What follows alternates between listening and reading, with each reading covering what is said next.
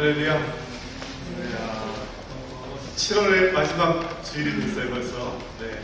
7월 마지막 주일 예배 오신 여러분들 예수님의 이름으로 환영합니다. 우리 좌우에 있는 분들 한번 바라보시면서 한번 인사 나눌 때 네, 주님의 이름으로 사랑합니다. 축복합니다. 한번 같이 인사 나누시겠습니다. 지난 한 주간 여러분 평안하셨습니까?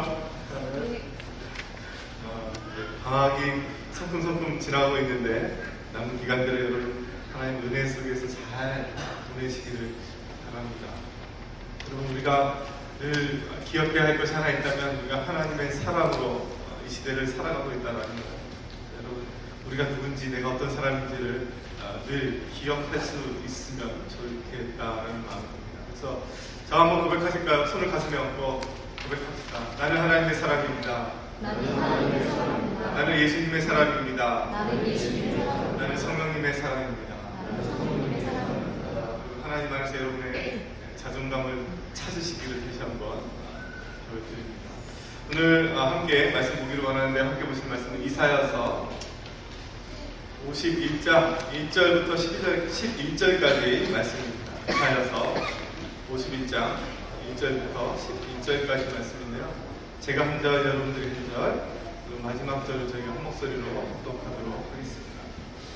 성경책이 있으신 분은 한번 찾으시면 좋겠고 없으신 분들은 혹시 주보 뒤에 본문을 참고하시면 되겠습니다. 제가 먼저 공격하겠습니다. 의를 따르며 여호와를 찾아 구하는 너희는 내게 들을지어다. 너희를 떼낸 반석과 너희를 파낸 우묵한 구덩이를 생각하여 보라. 너희를 낳은 사람을 생각하여 보라. 아브라함 혼자 있을 때에 내가 그를 두고 그에게 복을 주어 상성하게 하였습니다.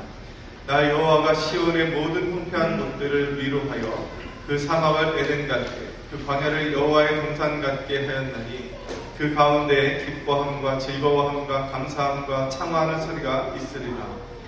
내 백성여 내게 주여라 내게 따라여 내게 귀를 기울이라 이는 율법이 내게서부터 나갈 것이니라 내가 내 공의를 만민의 빛으로 세우리라 내 공의가 가깝고 내 구원이 나갔은즉 내 팔이 만민을 심판하리니 섬들이 나를 악망하여 내 팔에 의지하리라. 너희는 하늘로 눈을 들으며 그 아래 땅을 살피라. 하늘이 여기같이 사라지고 땅이 옷같이 헤어지며 거기에 사는 자들이 하루살이같이 죽으리라. 나의 구원은 영원히 있고 나의 공은 펴야지지 아니하리라 의를 아는 자들아 마음에 내 율법이 있는 백성들아 너희는 내게 듣고 사람의 비방을 두려워하지 말라. 사람의 비방에 놀라지 말라. 옷같이 종이 그들을 먹을 것이며 양털같이 손보내가 그들을 먹을 것이라. 나의 공의는 영원히 있고 나의 구원은 세세에 미치리라. 여호와의 팔이여 깨소서 깨소서 능력을 베푸소서. 옛날 옛 시대에 깨신 것 같이 하소서 라합을 점이시고 용을 찌르시기가 어찌 주가 아니시며 바다를 넓고 깊은 물을 알리시고 바다 깊은 곳에 길을 내어 구속받은 자들을 강하게 하시기가 어찌 주가 아니시니까? 함께 읽겠습니다. 여호와께 구속받은 자들이 돌아와 노래하며 시온으로 돌아오니 영원한 기쁨이 그들의 머리 위에 있고 슬픔과 탄식이 달아나리이다. 아멘. 기도하시겠습니다 하나님 저희가 또 하나님 앞에 나아갑니다. 하나님 말씀을 들을 때 그 말씀에 우리의 심령을 붙드시고 그 말씀에 우리의 삶이 변화를 경험할 수 있도록 하나님 은혜를 부어 주시옵소서. 주님을 기대합니다. 예수님의 이름으로 기도 드렸습니다. 네. 어, 지난주에 이제 제가 같이 공부하는 한 목사님을 이제 만날 수 있는 시간들이 있었어요. 그래서 이제 만나서, 만나서 보니까 이 검은 옷을 입고 오셨더라고요. 검은 옷을 사모님하고. 그래서 아 뭐 어디 무슨 일이 있으셨어요? 이제 여쭤보니까 어, 교회 성도분 중에 아, 이제 소천하신 분이 있으셔서 이제 거기 장례 예배를 다녀오셨다고 그러시더라고요. 그래서 그 평소에 그 집사님께서 이 목사님을 굉장히 뭐라 그럴까 잘 이렇게 따르시고 목사님을 굉장히 잘 아, 좋아하셨던 것 같아요. 그래서 이제 오히려 그 수천하신 집사님의 사모님께서 이 목사님이 너무 울시니까 목사님 너무 울지 말라고 이제 그렇게 위로하는 말씀을 듣고 왔다고 이제 얘기를 하시면서 하시는 말씀이 뭐냐면 어, 본인도 목회를 하지만 어려운 일을 당하시는 분들을 만날 때마다 한- 마음에서 부담이 있다는 거예요. 어떻게 그 사람을 위로해야 될지, 어떻게 그 사람에게 어떤 말을 해야 될지, 뭐 딱히 드릴 말씀이 없다라는 거죠. 그래서 이것은 뭐 저희 다 마찬가지인 것 같아요. 주변에 어려운 일을 당하는 사람이 보면은 또 우리가 위로할 때도 있지만 어떤 말로 위로해야 될지 모르는 경우들도 있는 것 같아요. 오늘 본문에 보면 이 유다와 남유다와 북 예루살렘 이 이스라엘 백성들이 바벨론에게 비참하게 패망하게 돼요. 완전히 그냥 나라가 두둥강이 나서 뿐만이 아니라 나라가 다 전쟁이 져서 그냥 다 빼앗기고 그냥 노예 생활을 하게 되는 거예요. 이때 이 상황을 보면서 그 어- 어느 누구도 이 백성들을 위로할 길이 없었는데 보면은 하나님께서 이 이스라엘 나라를 잃고 가족을 잃고 어떤 경우에 모든 소유를 다 잃어버린 이 백성들에게 다가오셔서 하나님께서 위로하신다는 이야기입니다. 그래서 오늘 본문에서 보면은 아, 그럼 하나님은 도대체 어떤 방식으로 우리들의 인생을 위로하시는가 민족과 열방을 위로하시는가 한번 같이 좀 생각해보면 좋겠습니다. 첫 번째 하나님께서 위로하시는 방법은 무엇냐면 지금 그 사람들이 누구 손에 붙들려 있는가를 깨닫게 하신다는 거예요. 지금 나라를 잃고 패망했단 말이에요. 노예를 잡혀가고 끌려가고 부모 형제가 다 이상가족이 되어 있는 그 상태에서 하나님께서는 그 사람들이 누구 손에 붙들려 있는가에 대해서 이야기하신다는 거예요. 사람들은 자신의 삶에 만족하기보다는 자신이 가장 좋았었던 때와 현재 상황을 비교하면서 또 잘 사는 사람과 나의 삶을 비교하면서 때로는 상대적인 박탈감을 경험하게 됩니다. 마찬가지로 이스라엘 백성들도 그 나라가 패망한 그 현재 상황에서 과거를 바라보면서 예전에는 잘 살았는데 이제는 망했구나라고 신세를 한탄하고 있었다는 것이에요. 그런데 거기에 대해 하나님께서 뭐, 무엇이라고 말씀하셨냐? 과거나 현재가 아니라 지금 내가 누구 손에 붙들려 있는가라는 것이 더 중요하다라고 말씀하고 있습니다. 1절 말씀을 제가 한번 보겠습니다. 의를 따르며 여호와를 찾아 구하는 너희는 내게 들을지어다. 너희를 떠내 반석, 반석과 너희를 파낸 우묵한 구덩이를 생각하노 라. 여기서 의를 따르며 여호와를 찾아 구하는 너희 이것이 무엇이냐면 노예를 끌려가서 고생하는 가운데에서 다시 그 신앙을 회복하는 사람들을 거예요.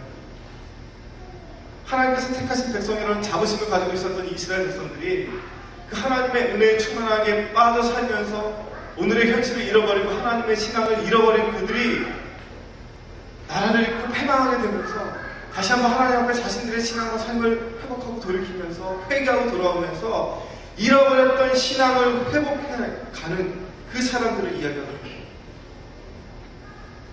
그들이 비록 지금 나라를 잃고 어려운 상황에 빠져서 고생을 하고 있지만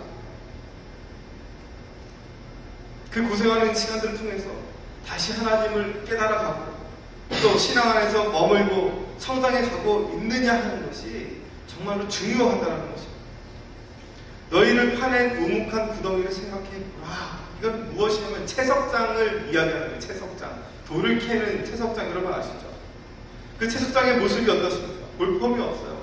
산에 이 모습이 중간에 허리가 툭 잘려 나가서 거기에 그 돌들을 부수어내고 그 부수어낸 돌들을 운반하기 위해서 그 숲을 허물어버리고 길을 내는 그 모습을 이야기하는 것입니다. 채석장의 모습을 보면 형편이 없어요. 그런데 이제 거기에 있는 돌을 꺼내서 그 돌을 석공이 다듬고 만들어내면 그것이 아름다운 건축물이 되고 건축 자재가 되고 또 조각품이 되는 것이에요. 우리의 삶은 지나간 과거가 중요한 것이 아니라 그렇게 우리가 수고하고 땀 흘리며 애쓴 결과 오늘을 살아가는 이 순간에 내가 누구의 손에 붙들려 있는가가 또 내가 지금 어떤 현재의 신앙을 가지고 있느냐가 가장 중요하다는 거죠. 가장 중요합니다. 하나님은 우리 하나님은 볼품없는 돌을 깎아서 작품으로 만드시는 데 전문가이십니다. 포로된 이스라엘 자손들이 그들이 가나안 땅에서 행복하게 살았던 때를 추억하면서 가슴 아파하게 될 것이에요. 그렇지만 하나님께서는 과거에 연연하지 말라고 이스라엘 백성들을 위로하고 계십니다. 2절에 보면 이렇게 기록하고 있죠. 너희의 조상 아브라함과 너희를 낳은 사라를 생각하여 보라. 아브라함이 혼자 있을 때 내가 그를 부르고 그에게 복을 주어 창성하게 하였느니라. 여러분 하나님이 부르시기 전에 아브라함은 어떤 사람이었어요? 아버지가 무슨 뭐 하는 일이었어요? 우상을 만드는 일이었어요. 좀 과격하게 표현한다면 아브라함은 어느 집 자녀였냐면 우상 공장 공장장의 아들이었단 말이에요. 하나님을 대하여서 등을 돌리는데 가장 우선순위의 그 가정의 배경을 가지고 있는 아브라함 하나님께서 부르셨다는 거예요. 부르셨다. 사람들이 보기에도 그 인생은 특별할 게 없는 사람이었어요. 그런데 하나님께서 그 평범한 가정에서 이 아브라함을 불러내서 본토 친척 아비의 집을 떠나서 내가 너에게 보내는 그 땅, 약속의 땅으로 가라라고 평범했던 그의 삶을 들어서 기적의 삶으로 하나님께서 변하게 하셨다는 겁니다. 창세기 12장을 한번 보면은 창세기 12장을 보면은 1절부터 5절에 제가 한번 보겠습니다. 창세기 12장 보면은 이렇게 기록하고 있어요. 여호와께서 아브람에게 이르시되 아브람은 아브라함이라는 이름을 갖기 전에 하나님께서 이후에 아브람을 아브라함으로 이제 바꿔주시는데 이 아브람은 이 아브람이라는 이름의 의미는 뭐냐 큰 아버지 예, 이름이에요. 근데 나중에 아브라함으로 바꿔주시는데 그 아브라함은 만국의 열국의 아버지라는 이름을 바꿔주시는데 그 아브람의 이야기입니다. 여호와께서 아브람에게 이르시되 너는 너의 고향과 친척과 아버지의 집을 떠나 내가 내게 보여줄 땅으로 가라. 내가 너로 큰 민족을 이루고 내게 복을 주어 내 이름을 창대하게 하리니 너는 복이 될지라. 너를 축복하는 자에게는 내가 복을 내리고 너를 저주하는 자에게는 내가 저주하리니 땅의 모든 족속이 너로 말미암아 복을 얻을 것이라 하신지라. 이에 아브라함이 여호와의 말씀을 따라 갔고 롯도 그와 함께 갔습니다. 아브라함이 하란을 떠날 때 75세였더라. 아브라함이 그의 아내 사레와 조카 롯과 하란에서 모든 모은 모든 소유와 얻은 사람들을 이끌고 가나안 땅으로 가려고 떠나서 마침내 가나안 땅에 들어갔더라. 이 아브라함이 어떻게 하나님을 알게 되었습니까? 그가 하나님에 대한 이미지를 가지고 있었습니까? 하나님에 대한 어떤 이야기를 들었을까요? 뭐 어떤 일이 있었는지는 몰라요. 성경에서 말씀하고 있는 기록을 근거로 보면은 하나님께서 일방적으로 아브라함에게 찾아오셨다. 그래서 떠나라. 어, 약속을 주시고 열방의 어, 큰 사람이 되겠다 말씀하시고 그래서 이 아브라함이 떠나서 하나님 약속의 땅까지 가는데 그 사실 내용들을 읽어보시면은 여러분 이미 알고 계시겠지만은 여러 과정들이 있어요. 온갖 사건들이 나타나고 심지어는 그가 아내를 누이라고 생각하면서 자신의 생명을 구제하기 위해서 비겁한 일을 하는 일들도 나옵니다. 여러 가지 많은 일들이 있어요. 근데 뭐라고 기록하고 있습니까? 5절에 마침내 가나안 땅에 들어갔다. 하나님의 약속하신 그 땅에 그가 들어갔다. 성경은 이렇게 기록하고 있어요. 여러분, 여러분은 어떻게 하나님을 알게 되었습니까? 어떻게 하나님을 알게 되셨어요? 태어날 때부터 하나님을 알고 계셨습니까? 믿음을 가지고 계셨어요? 신앙을 가지고 계셨어요? 아니요. 어떤 사람도 이미 하나님을 신앙을 가지고 신앙생활을 시작한 사람은 없어요. 친구 따라서, 부모님 따라서, 이런저런 일들로 교회에 이렇게 나오다 보니까 사람들과 같이 교제하고 어울리는 것이 좋으니까 운동하는 것이 좋으니까 여러분 저도 그랬어요. 중학교 때 어머니의 손을 이끌려서 교회를 처음 나갔지만은 친구들과 어울리면서 교회 가는 것이 재밌었기 때문에 교회 있어요. 신앙생활은 그렇게 시작할 수 있어요. 그러면서 어느 순간 우리가 인격적으로 하나님을 만나게 되면서 우리의 신앙이 점점 점점 성장하고 성숙해 가는 것이죠.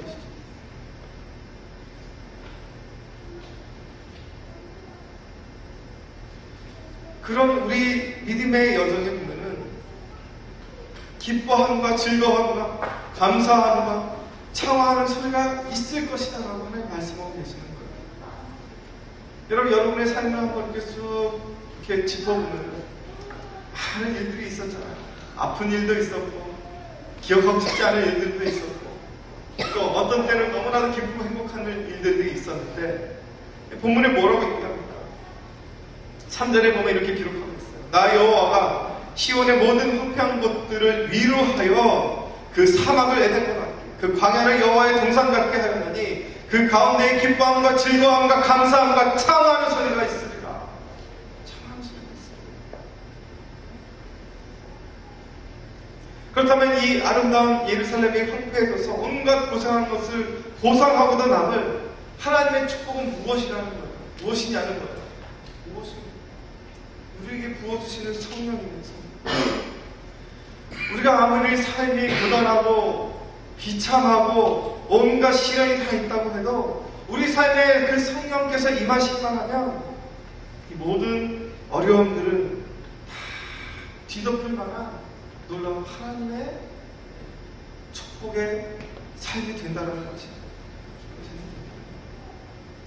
그래서 하나님은 우리가 누구 손에 붙들려 있는가? 우리가 세상의 권세자들, 세상의 물질을 가지고 있는 사람들의 손에 있지 않고 하나님의 손에 붙들려 있다는 것으로 우리의 삶을 위로하고 계시다는 것입니다. 두 번째로 하나님께서 어떻게 우리의 삶을, 우리 인생들을 위로하십니까? 하나님의 구원이 가까이 있다는 것을 위로하여 알게 하셔서 우리를 위로하신다는 거예요. 사람이 하나님 나라에 들어가기, 들어가기 위해서는 여러분 조건이 있어요.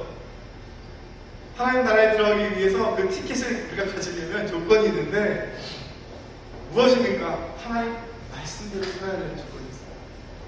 하나님 말씀대로. 하나님 말씀대로 살아야지 우리가 하나님 나라에 들어가십니다. 온전히 하나님 앞에서 의로운 사람, 삶을 살아가야지 우리가 하나님 나라에 들어갈 수 있다는 거예요. 하나님은 분명하세요. 명확하세요. 죄인은 하나님 나라에 들어갈 수가 없어요.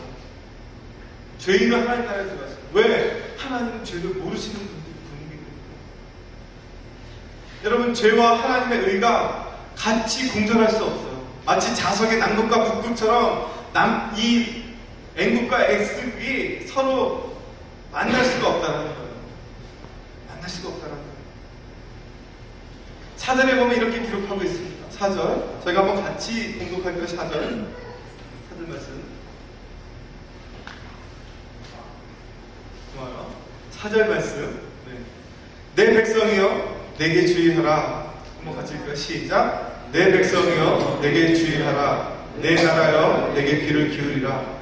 이는 율법이 내게서부터 나갈 것이니라. 내가 내 공의를 만민의 빛으로 세우리라. 네. 여러분 사람에게는 피해갈 수 없는 숙제가 하나 있어요. 숙제가 하나 있어요. 그것은 무엇이냐면 이 죄, 이 죄의 문제예요. 이것은 누구도 피해갈 수 없는 문제입니다.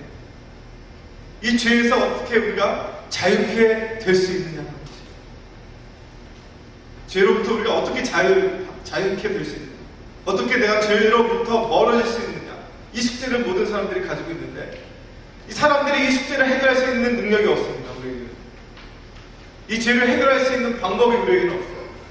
그래서 하나님께서 그 숙제를 해결하기 위해서 하신 일이 무엇이냐면, 예수 그리스도를 이 땅에 보내시는 일이에요. 예수 그리스도를 이 땅에 보내셔서 우리가 해결할 수 없는 이 죄의 문제를 우리 대신 예수님께서 십자가에 지고 죽으시고 부활하시고 하늘로 승천하셔서 그리고 우리에게 다시 오겠다고 약속하심으로 이 죄의 문제를 해결해 거예요. 여러분 십자가형은 무엇인지 아십니까? 십자가형. 십자가형은 그 당시에 가장 나쁜 죄를 벌인 사람을 형, 그러니까 나쁜 죄를 범한 사람을 뭐라고 할까요? 징계 하기 위해서 쓰는 가장 어떻게 보면 뭐라 최고 형벌이 십자가였어요. 십자가 달려서 죽게 하는. 근데 이 십자가에 달리실 때 예수님께서 어떻게 달리셨어요? 그냥 십자가에 달리시는 게 아니에요. 채찍질을 당하셨어요. 여러분 우리는 채찍질 당한 적이 없으니까 모르잖아요.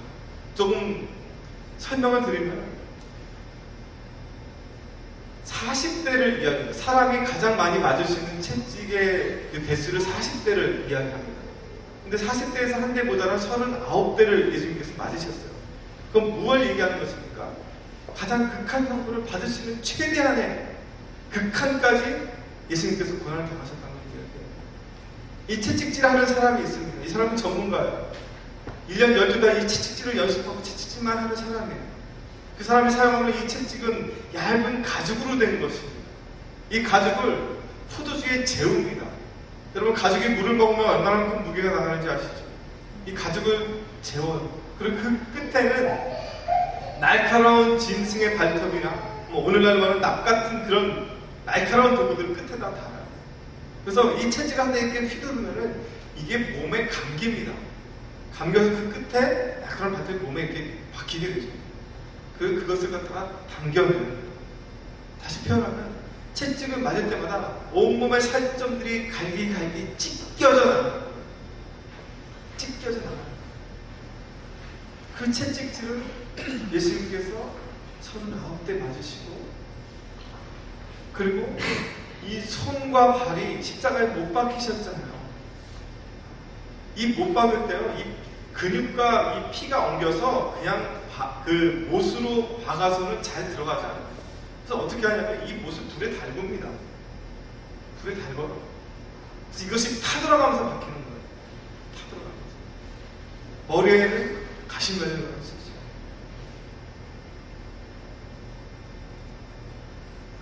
그래서 십자가 달릴 때 그러면 손, 손 양손에 못을 박히셨잖아요. 배에 못을 박히시고 발에도 못을 박히셨는데 그 발 밑에 뭘 하냐면 이렇게 판을 하나 둬요. 발을 살짝 걸칠 수 있게. 그래서 이 십자가에 달려 있으면서 거기에 축 늘어지지만은 살짝 발을 디뎌서 버티지 않게. 그리고 예수님 옆구리를 창에 찔리셨어요. 또 물과 피를 쏟으셨다. 그 십자가에 달려서 온 몸에 피와 물을 다 쏟으신 채 서서히 죽어갑니다. 그래서 그 고통을 없애주기 위해서 그 뭐죠? 그 약한 포도주를 예수님께 마시게 하는데 마시지 않으시잖아요. 여러분 십자가의 고통은 우리가 상상하는 것을 넘어서는 것이에요. 그 십자가의 고난은 내 죄 때문에 예수님께서 대신 지고 그것을 해결해 주셨어요.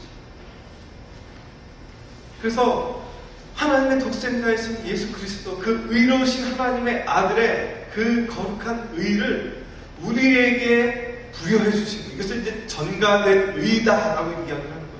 하나님의 것인데 그것을 우리와 맞바꿔 주신 거예요. 우리의 죄와 하나님의 의로우심을 맞바꿔 주셔서 죄를 죽을 수밖에 없었던 우리들을 하나님의 의로운 백성들로 삼으시고 우리를 영원한 하나님의 나라 가운데 들어갈 수 있는 자격을 부여해 주신 것이 십자가의 사건이라는 것입니다.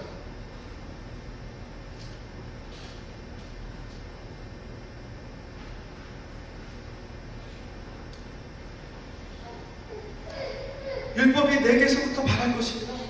이것은 율법이 햇빛처럼 온 세상에 빛을 비춘다는 말씀입니다. 밤이 지나가면 새벽빛이 비치면서 새로운 것을 이전에 보지 못하던 것을 컴컴한 그 밤중에도 도저히 분별할 수 없던 것을 보게 되는 것이에요. 이것이 복음의 능력입니다. 이것이 복음의 진리예요. 5절 6절 말씀을 제가 보겠습니다. 내 공의가 가깝고 내 구원이 나갔은즉 내 팔이 만민을 심판하니 성들이 나를 악망하여 내 팔에 의지하리라. 너희는 하늘로 눈을 들어 그 아래의 땅을 찾으라. 하늘이 연기같이 사라지고 땅이 옷같이 헤어지며 거기에 사는 자들이 하루살이같이 죽으려니와 나의 구원은 영원히 있고 나의 공의는 폐하여지지 아니하리라.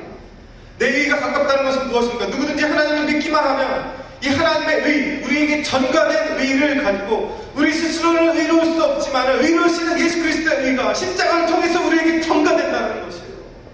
그 하나님의 의로 우리가 하나님 앞에 당당하게 서 나갈 수 있게 하신다는 거예요.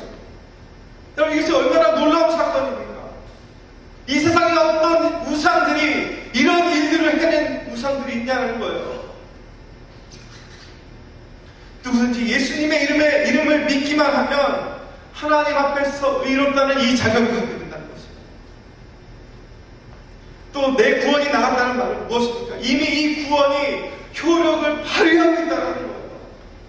이 성경에 기록된 그 구약의 시대부터 오늘 우리가 숨쉬며 살아가는 이 순간까지도 이 하나님의 능력은 십자가의 능력은 결코 변함없이 그때나 지금이나 동일하게 우리에게 여러분 발휘하고 있다는 거예요. 여러분 그렇다면 여러분 무엇을 붙들겠습니까? 세상이 주는 그 즐거움들을 붙들겠습니까? 세상이 주는 그 거짓 위로에 우리가 현혹해서 살아가겠습니까?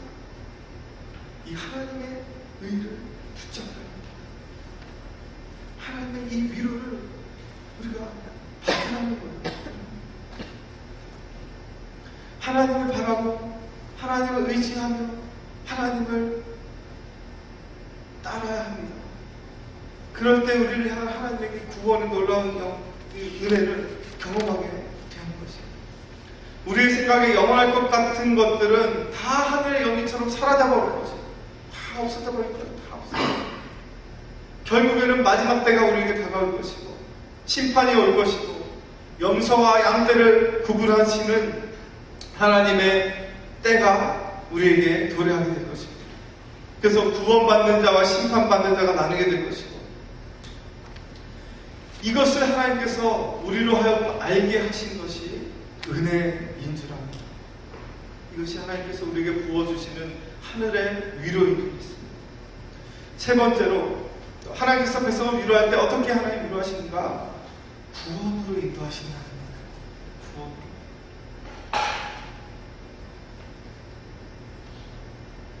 마테마가 누가 9장 5장 8장에, 8장에 보면은 한 여인이 나옵니다. 혈루증이라는 병에 걸린 이 여인이 나와요. 이 여인은 자신이 가지고 있었던 어떤 의사들도 고치지 못했던 이 병을 고치고 싶은 마음이 간절한 여인이었어요. 그래서 여인은 자신의 병 낫기를 위해서 예수님께 다가가서 예수님의 어쩌하게 그 손을 댑니다. 이 여인은 자신의 구원은 병이 낫는 것이 자신에게 구원이었어요. 그런데 예수님께서는 무엇라고 말씀하십니까? 내 믿음이 너를 구원했다라고 말씀하셔요. 병 얘기를 하지 않으셔요. 이 여인의 우선순위에 있었던 것은 병이었어요.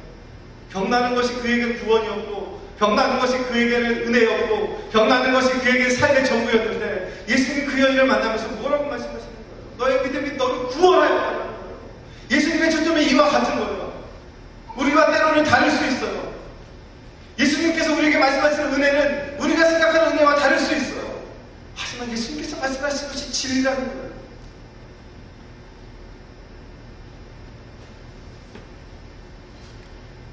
예수님의 구원은 죄를 용서받음으로써 죽을 수밖에 없는 영혼이 살아나는 것이 구원입니다. 그리고 그 병 또한 예수님께서 낫게 해주십니다. 병 또한 낫게 해주십니다. 이런 놀라운 하나님의 구원의 계획, 이것을 우리가 안다면 우리가 어떻게 살아가야 한다는 거예요? 우리 죄에 져서는 안 된다는 거죠. 죄에 져서는. 죄에 져서는 피할 줄도 알아야 하고 그 값을 치를 수 있는 담대함도 우리가 가져야 하고 끝까지 인내해서 우리 하나님의 구원에 우리가 동참해야 하는 것이죠. 7절 8절 말씀 한번 보십시오.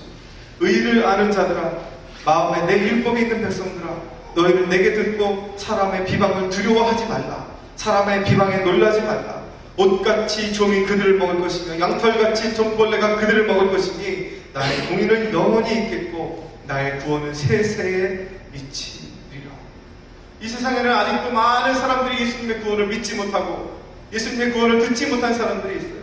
그냥 세상 욕심대로 끌려다니면서 하나님의 백성들이 사는 모습을 바보스럽고 어리석게 보고 이해하지 못하는 사람들이 있습니다. 그러나 그런 사람들의 비방과 훼손에 대해서, 해방에 대해서 놀랄 이유가 없다라고 보면 우리에게 말씀하고 있는 것이에요. 왜냐하면 그들은 아무것도 아니기 때문이에요. 그들에게 어떤 검세도 없고, 그들에게 어떤 능력도 없고, 그들에게 어떤 지혜도 없기 때문에 그들의 말에 우리가 귀 기울일 이유가 없다는 것입니다. 그들에게는 심판을 피할 아무런 능력이 없고, 그들에게는 심판할 자격조차도 없다는 것이에요. 세상의 영광은 마치 처음에는 모든 것이 다 가능한 것처럼 화려하고 멋있어 보이고 많은 사람들이 그것에 굴복해 있는 것 같이 보이지만 결국 그것은 무엇입니까? 무더기에 지나지 않는 무더기에 지나지 않는 아무 쓸데없는 무더기에 지나지 않는다. 반대로 하나님의 영광을 하나님의 영광을 보면 하나님의 영광은 잘 드러나지 않는 것 같아요. 잘 보이지 않는 것 같아요. 하지만 그 하나님의 영광은 결국에는 우리에게 드러날 것입니다. 결국에 이 땅에 임하게 될 것입니다.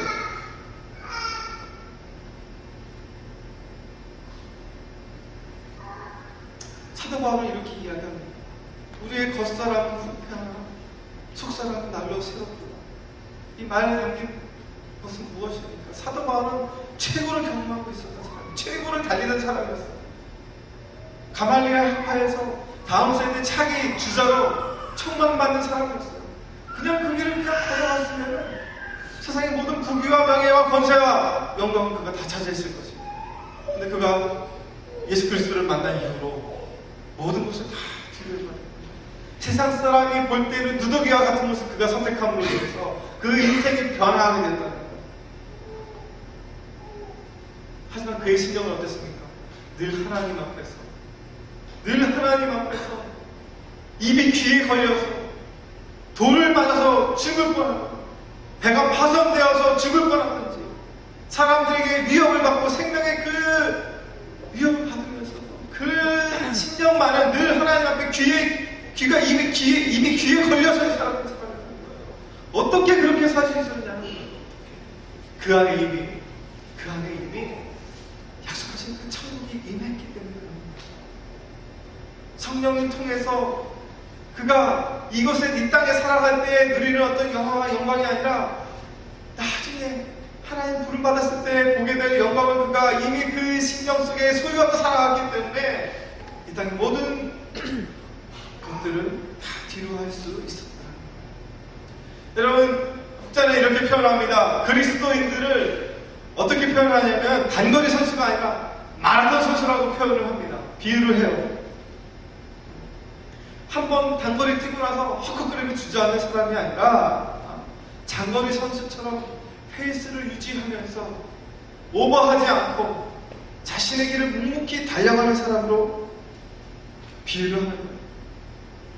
마라톤 경기를 뛰면서 때로는 오르막길이 있어서 숨이 턱에 차서 굉장히 숨가쁘고 헐떡거리는 것 같지만 오르막길이 있으면 또 반드시 무엇이 있습니까? 내리막길이 있어서 조금 호흡을 가다듬고 힘을 좀 비축하면서 또 평지를 달리는 때도 있는 것처럼 그렇게 살아가는 것이 믿음의 사람들의 삶이다라는 거예요. 9절부터 11절까지 보면 여호와의 팔이가 깨서서 깨서서 능력을 베푸소서. 옛날 옛시대에 계신 것 같이 하소서. 라합을 점이시고 용을 찌르시기가 어찌 주가 아니시며 바다를 넓고 깊은 물을 말리시고 바다 깊은 곳에 길을 내어 구속받은 자들을 건너가게 하시니까 어찌 주가 아니십니까? 여호와께서 구속받은 자들이 돌아와 노래하며 시온으로 돌아오니 영원한 기쁨이 그들의 머리 위에 있고 슬픔과 탄식이 다 나리이다. 다 나리이다 사단의 세력이 곳곳에 숨어서 하나님의 진리를 대적하고 사람들을 미혹하지만 복음이 선포될 때 하나님의 그 구원이 선포될 때 하나님께서 약속하신 그 때는 우리에게 임하게 될 것이고 하나님께서 약속하신 그 일들이 우리에게 반드시 이루어질 것이다. 하나님의 구원이 선포되면 사탄의 힘을 잃고 사로잡고 있었던 얽매고 있었던 모든 사람들을 하나님께서 자유케 하시는 그날이 올 것이라는 거예요. 여러분 우리가 항상 기뻐하는 이유가 무엇입니까? 여러분 기뻐하는 이유가 무엇이에요? 하나님의 성령께서 끊임없이 우리를 지켜주시고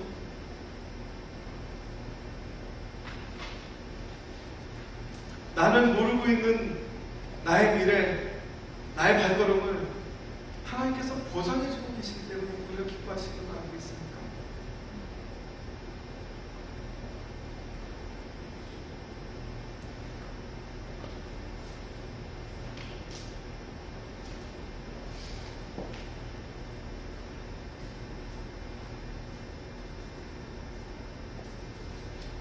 내 힘을 넘어서는 하나님의 능력이 있기 때문에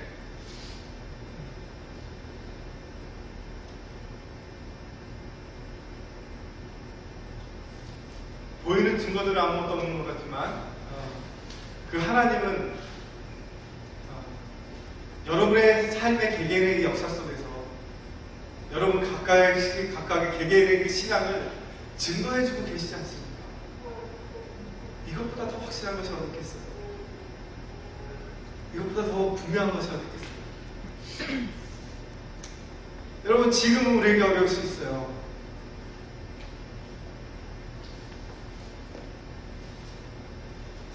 여러분 지금은 힘들 수 있어요. 아니 힘들어요. 맞아요. 힘들 수 있어요. 하지만 그 힘든 속에서도 그 힘든 것, 그 마음조차도 우리에게 주는 확신이 무엇이냐는 거예요. 지금 나는 힘들고 어렵지만은 내 하나님이 나와 함께 하시기 때문에 이 힘든 시간들도 반드시 지나가게 될 것이다. 그러면서 또 그 힘든 것 때문에 우리가 무엇을 확신하게 됩니까? 하나님 나라를 소망하게 되는 거예요. 여러분 그런 경험 있으십니까? 한때도 저도 그런 일들이 있었어요. 힘든 시간들이 있었어요. 밤에 이제 자리에 누우면서 하나님 너무 힘들어요. 너무 힘들어요. 내일 아침에는 제가 눈을 안 떴으면 좋겠습니다. 야, 하나님 저 좀 데려가 주시면 안 되겠습니까? 이런 마음으로 베개닛을 적시면서 잠들었던 시간들도 많이 있었어요. 근데 이제 하나님 그 하시는 말씀은 너뭐 했다고 벌써 올라오네. 그러시는 거 조금 더 인내하고 조금 더 참아라. 내가 너에게 약속하지 않았니? 하나님 우리가 그렇게 위로하시는 거예요. 히- 지금 좀 힘들지만 그 힘든 시간과 과정을 통해서 하나님 분명히 우리에게 주시는 은혜가 있는 줄 믿습니다. 하나님께서 성령을 통하여서 우리에게 끊임없이 하나님의 사랑을 증거해 주시고 보여주시고 나타내 주세요. 그리고 우리가 닥친 그 고난과 시련을 이겨낼 수 있는 그런 힘을 또 능력을 하나님 우리에게 주셔요. 그런데 그 힘은 어떤 힘이냐면 우리에게 닥친 그 삶의 순간순간들을 그냥 힘 숨가쁘게 간신히 헐떡거리면서 이겨낼 수 있는 것이 아니라 넉넉하게 이겨낼 수 있도록 하나님 우리에게 힘을 주시는 분이신지 믿으시기 바랍니다. 여러분 이 충만케 하시는 하나님의 역사가 여러분을 위로하고 여러분을 격려하고 있는 것을 여러분 확신하시길 바랍니다. 이 나라가 망해서 나라가 망해서 무한대 없이 형제 자매들을 잃어버리고 모든 것을 삶의 특성을 다 잃어버린 이 백성들을 위로하신 하나님의 그 마음 그것은 무엇입니까? 그 하나님이 우리를 붙잡고 있다는 거예요. 세상 그 누구보다도 강력하신 하나님이 우리의 인생을 붙잡고 계시다는 거. 또 오늘 무엇입니까? 또 하나는 그러므로 말미암아서 우리가 이 땅에 소망이 있지 않고 하늘나라에 우리의 소망이 있음을 깨닫게 하시는 거예요. 얼마나 참 감사한 일이에요. 이 땅에 소망이 있다라면 얼마나 치열하게 이 사람들과 으르렁대며 싸우며 나가야 될 텐데 이 땅에 소망이 있지 않고 우리 천국에 있기 때문에 그 하나님이 우리에게 약속하신 그 미래가 보장되어 있지 않습니까? 그래서 우리가 얼마나 참 평안하고 안심할 수 있는지 또 하나님 우리를 어떻게 위로하십니까? 하나님의 구원으로 우리를 인도하고 있어요. 그 손길을 우리가 따라갈 때 우리가 위로, 위로받게 되는 거죠. 하나님 나를 구원하신 분이시고 하나님 나를 죄로부터 자유케 하신 분입니다. 이것이 우리에게 큰 위로인 줄 믿습니다.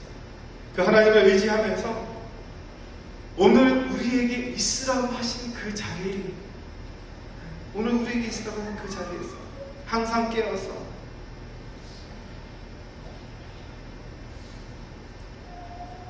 하나님 앞에 준비되어져 가는 저와 여러분이 되시기를 예수님의 이름으로 축원합니다. 로마서 5장 5절에 이렇게 기록하고 있습니다. 소망이 우리를 부끄럽게 하지 아니함은 우리에게 주신 성령으로 말미암아 하나님의 사랑이 우리 마음에 부음받으니 이렇게 기록하고 있습니다. 여기서 하나님의 사랑이 우리에게 부음받았다는 이 부음받는 것은 무엇이냐면 큰 물통으로 우리에게 퍼 부어 주신다는 거예요. 퍼 부어 주신다는 거예요.